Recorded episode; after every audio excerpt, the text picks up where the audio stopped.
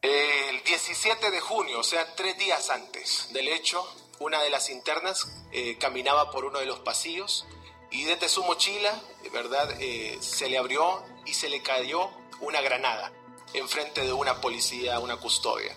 La custodia lo vio, la custodia lo reportó, pero no ocurrió nada, no hubo una estrategia, no se desplegó un operativo, ¿verdad? Lo interno de, de este centro penitenciario, a sabiendas de que una de las internas ya andaba cargando una granada tres días antes del hecho. Sucede que llega el 20 de junio, 7.50 de la mañana, y eh, después del cambio de turno, dos policías de turno que se encontraban haciendo el ingreso al hogar número 7 a eso de las 7.50 fueron sometidas y retenidas por las internas de ese hogar, quienes portaban ya pasamontañas, portaban armas de fuego, les quitaron las llaves de todo el recinto, eh, quitaron los listados generales de toda la población penitenciaria y les también quitaron los radios comunicadores. Internas del lugar número 7, ¿verdad? Se encargaron de hacer todas estas acciones. Posteriormente, se escuchan disparos, se entera de lo que está ocurriendo y eh, reporta que las internas del lugar 7 iniciaron un motín.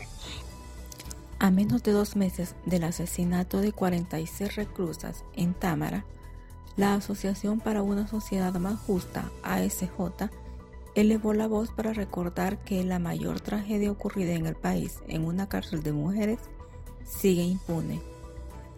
Saludos cibernautas de Proceso Digital. Les saluda la periodista Verónica Castro con el podcast de hoy. A 52 días claman justicia por 46 mujeres asesinadas en Támara. Desde la granja penal de El Porvenir en 2003 hasta el más reciente incidente en la Penitenciaría Nacional Femenina de Adaptación Social en junio de 2023, la violencia ha dejado una estela de muerte y desolación en las cárceles hondureñas que alertan sobre la urgente necesidad de reformas penitenciarias.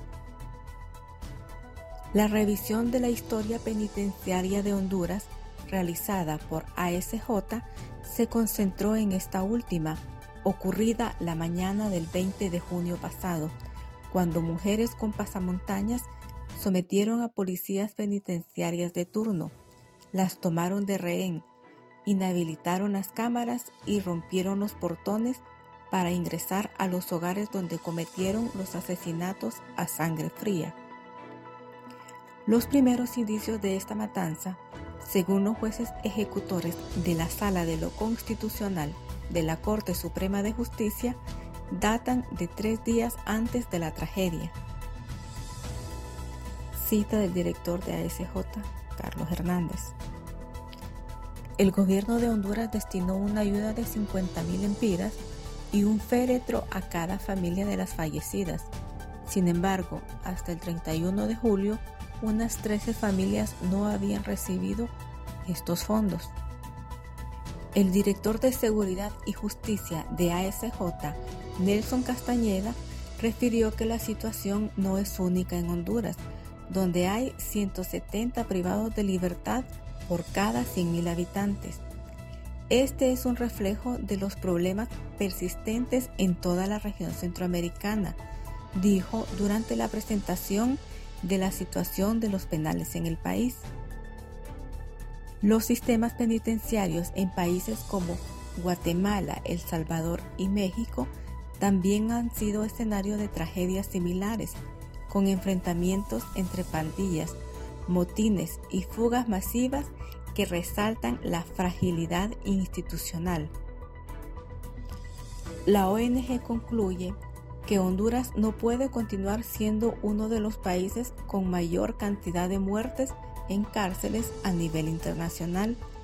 Asimismo, que se debe adoptar de manera inmediata todas las recomendaciones efectuadas por organismos internacionales que han visitado Honduras y sobre todo mostrar voluntad política y estrategias contundentes. Yo le pido a la señora presidenta que se ponga la mano en la conciencia porque lo que yo perdí fue una hija. Como yo digo, va, ella estaba pagando sus culpas allá. En la manera que me le quitaron la vida no era, no en esa manera que la tenía que perder la vida.